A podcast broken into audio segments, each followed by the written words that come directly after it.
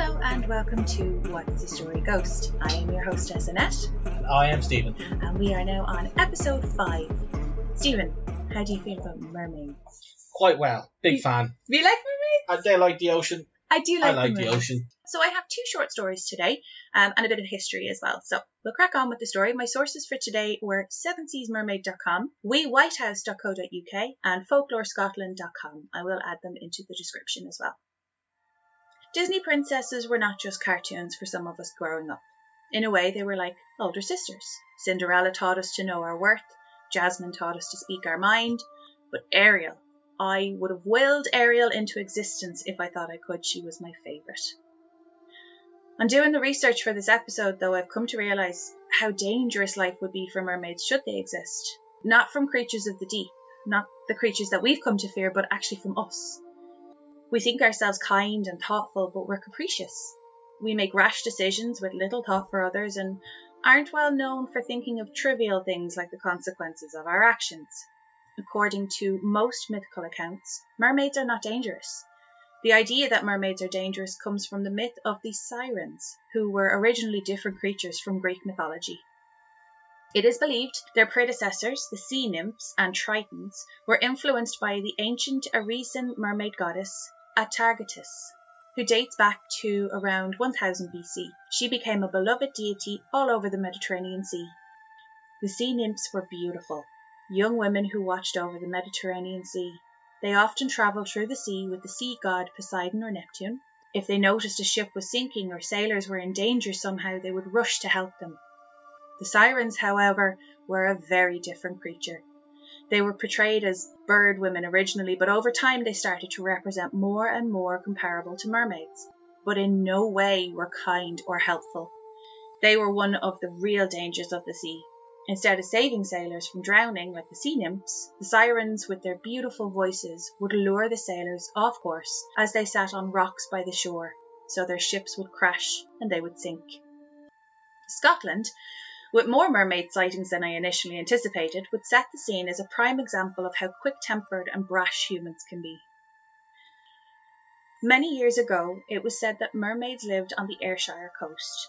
They spent their days below the surface of the water and by moonlight would rise to the shore to sing their songs. At this time, a dozen or so miles from the waterfront was the house Knockdolian, the modest stone castle near the waters of Garvan with a huge black rock at the end of it. It was a favourite place for one mermaid in particular to sit and sing her songs while combing her hair. The castle was in celebration as the lady of the house had finally delivered a baby, an heir at last, thus ensuring the family name and future. The newborn heir slept soundly for the first few weeks, with only the gentle waves crashing against the shoreline breaking the silence throughout the castle. However, one night, after around a month, the whole castle was awoken by the piercing cry of the baby. The lady of the house and her nurse soothed the infant, but could find no sign of what caused the disturbance. Unfortunately for the new mother, this continued the next night, and the night after that, and the following night. It seemed her babe, who previously slept so soundly, was unable to make it through the night without waking. Then one night, as the lady tried to soothe her baby, her nurse caught sight of the mermaid sitting on the large black stone, the wind carrying her song, causing the baby to startle and wake again. The lady ran to the window to lay eyes on the cause of her baby's restlessness. Let her find a stain elsewhere, she said, a stain being a Scottish term for a stone. The following morning, the lady ordered her staff to the water's edge. With all their best tools, they were ordered not to come back until nothing remained of the stone. In doing so, she hoped that the mermaid would find somewhere else to sit and sing, far from the castle, and they would get a full night's sleep once more. The next night, the mermaid rose from the waters of the Clyde, her milk white skin and golden hair radiant in the moonlight. She swam towards the large black rock, so perfectly shaped as if just for her, with its view of the starry sky. However, once she got there, she found nothing, nothing but fragments of her favourite place and a small pickaxe. She looked up towards the castle, where she could barely make out the lady of the house standing at the window with her baby in her arms. Narrowing her eyes, the mermaid sang quietly a curse. Ye may think on your cradle, I'll think on my stain, and there'll never be an heir to Knockdolian again. For the next few nights the castle slept soundly, just as it had when the child was born. Then one night there was an ungodly storm. Everyone in the castle was awoken by a ferocious wind howling up the castle walls through the windows. Everyone except the infant. The lady's nurse went to check on the baby, and looking on the baby's crib, she saw it was overturned and the baby lay motionless underneath it. The lady of the house had another two babies each year for the next two, but both would only live a few hours. The year following that, after returning from a game shooting, the lord of the house passed away suddenly. The widow lady, broken hearted from the loss of her children and now her husband, became ill with grief. She went to sleep one night and the next morning did not wake. Over the years that followed, the castle lay abandoned and fell to ruins, with no surviving siblings to become heir, the family name disappeared, just as the mermaid's curse foretold. The ruins of the castle at Knockdolian nevertheless stand, and in the still of the night nothing but the gentle wishing of the waves against the shore can be heard. In some areas of Scotland, the mermaid is considered to be one of the fairy folk, and consequently can grant wishes, if you can manage to catch one. The story goes that a crofter on Jura once saw a maid of the waves sitting on a rock. He crept up behind her and grabbed her, holding her tightly as she wriggled in his arms. The mermaid demanded that he let her go, but the man was very strong and refused to loosen his grip until she had granted him three wishes. What are your wishes? the mermaid asked. Health, wealth, and prosperity, the man replied.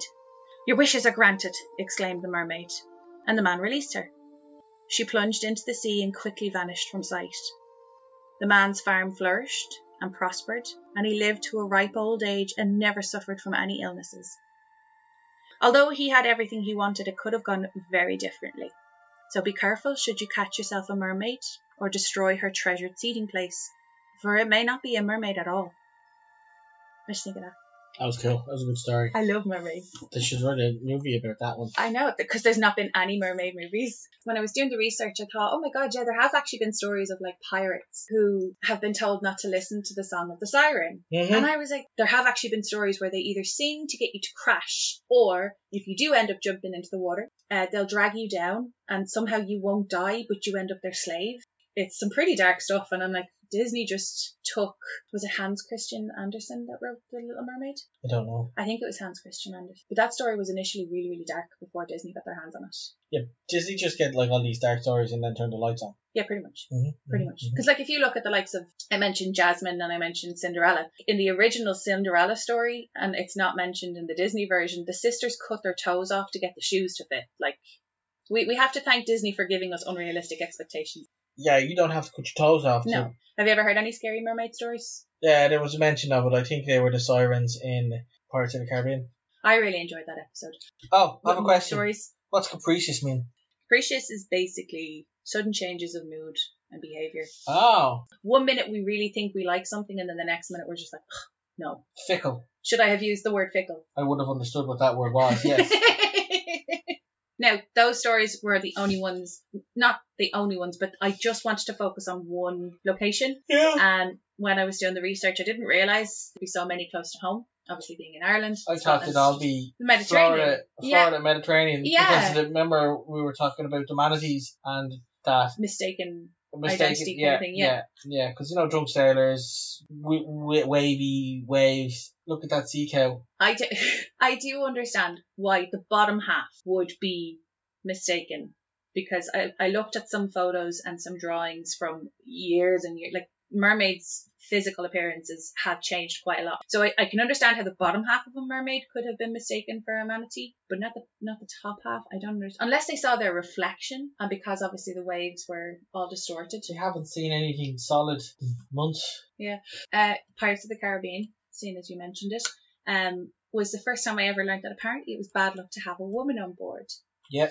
But the ironic part was if you did have a woman on board, I don't think the siren song affected women. So would it not have been safe to have a woman on board, be it the, the captain's wife or the captain's daughter, and then that way she could basically slap everyone across the face and go, "That's a siren song. Are you thick? Stop listening. Do your job." Because she's from Dublin. yeah. I was surprised that there was a Scottish story. Yeah, no. that when I saw the two Scottish stories, I, it was the fact that they were so close to home that I was like, hmm, I'll just stick with the same. Now, I I'm sure there probably uh, there there are books that you can read, and I could have gone a little bit more in detail into it. But th- those two stories I were I was able to get just through the websites that I use, so I was happy with them. But it just I didn't anticipate finding one, let alone two, Mm. in Scotland.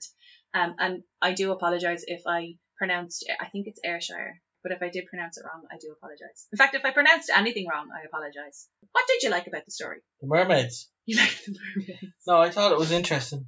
Um, I like the word capricious. Did you know the difference between a mermaid and a siren? No, I didn't. Did you think A they were the nymph and a same? siren. Huh? A nymph is a funny name. Now a sea nymph, and I'm glad they depict they, they actually said sea nymph because I assumed nymphs. Did There's a sea nymph, Yeah. and then there's a nymph. Yeah. And the difference between the two is one lives in the sea, Oh God, Steven. and the other one, uh, we have nymphs here in Ireland, or had. I don't know if we still have, but they're part of the fairy folk.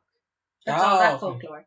Um, so sea nymphs would be part of sea folklore, and then nymphs would be part of like um, leprechauns can be thought of as fairy folk. I'm learning. Which explains why you're falling asleep. No. You took a very long blink. the did I? Oh yeah, no. That's the sleepiness is because I didn't break up a rock in the ocean, so I could get a few nights sleep. hmm Um, I did laugh when I first read that. It was just kind of like, oh my goodness, my newborn baby's not sleeping. And I'm like, how little did we know back then? Like, I've said this to you already as well. Matt Coyne, who wrote um, Man versus Baby, he, he coined it perfectly. Babies don't sleep. And then they do. But they definitely don't sleep for the first month because they're awake to be fed. And But when she was like, after the first month, the baby stopped sleeping soundly. And I'm like, do you have any idea how lucky you were that your baby slept at all the first month? So, um, but no, I really enjoyed doing the research on that story. is Um, I knew sirens were different. I didn't realize how evil they could be, deliberately crashing ships or causing ships to crash, or if if they did go to a ship and they found out that not everyone had died, yeah. it was Are kind of they just the the angry teenagers of mermaids? it kind of seems like that, but just it's kind hanging of like, around on rock corners, smoking, doing drugs, kind of oh, I was gonna say. directing ships into the. So basically, this story and the time travel story, you're just gonna go straight for drinking drugs. That's your. Oh, I have never been one to steer away from drinking. I can't say. Probably not. No. So we're going to finish up there. Uh, thank you so much for listening to our stories today. I will pop up the references and where I got my sources from in the description. Check out our Instagram page, What's the Story Ghost. And if you have any of your own stories that you would like for us to read out, our email is what's the story ghost at gmail.com. And we'll finish up there. Exit jingle. Oh, sorry, I shouldn't join in. That's just yours. That's This is my all jingle. you. All You you. jingle your own jangle and I jingle mine. Bye. Bye.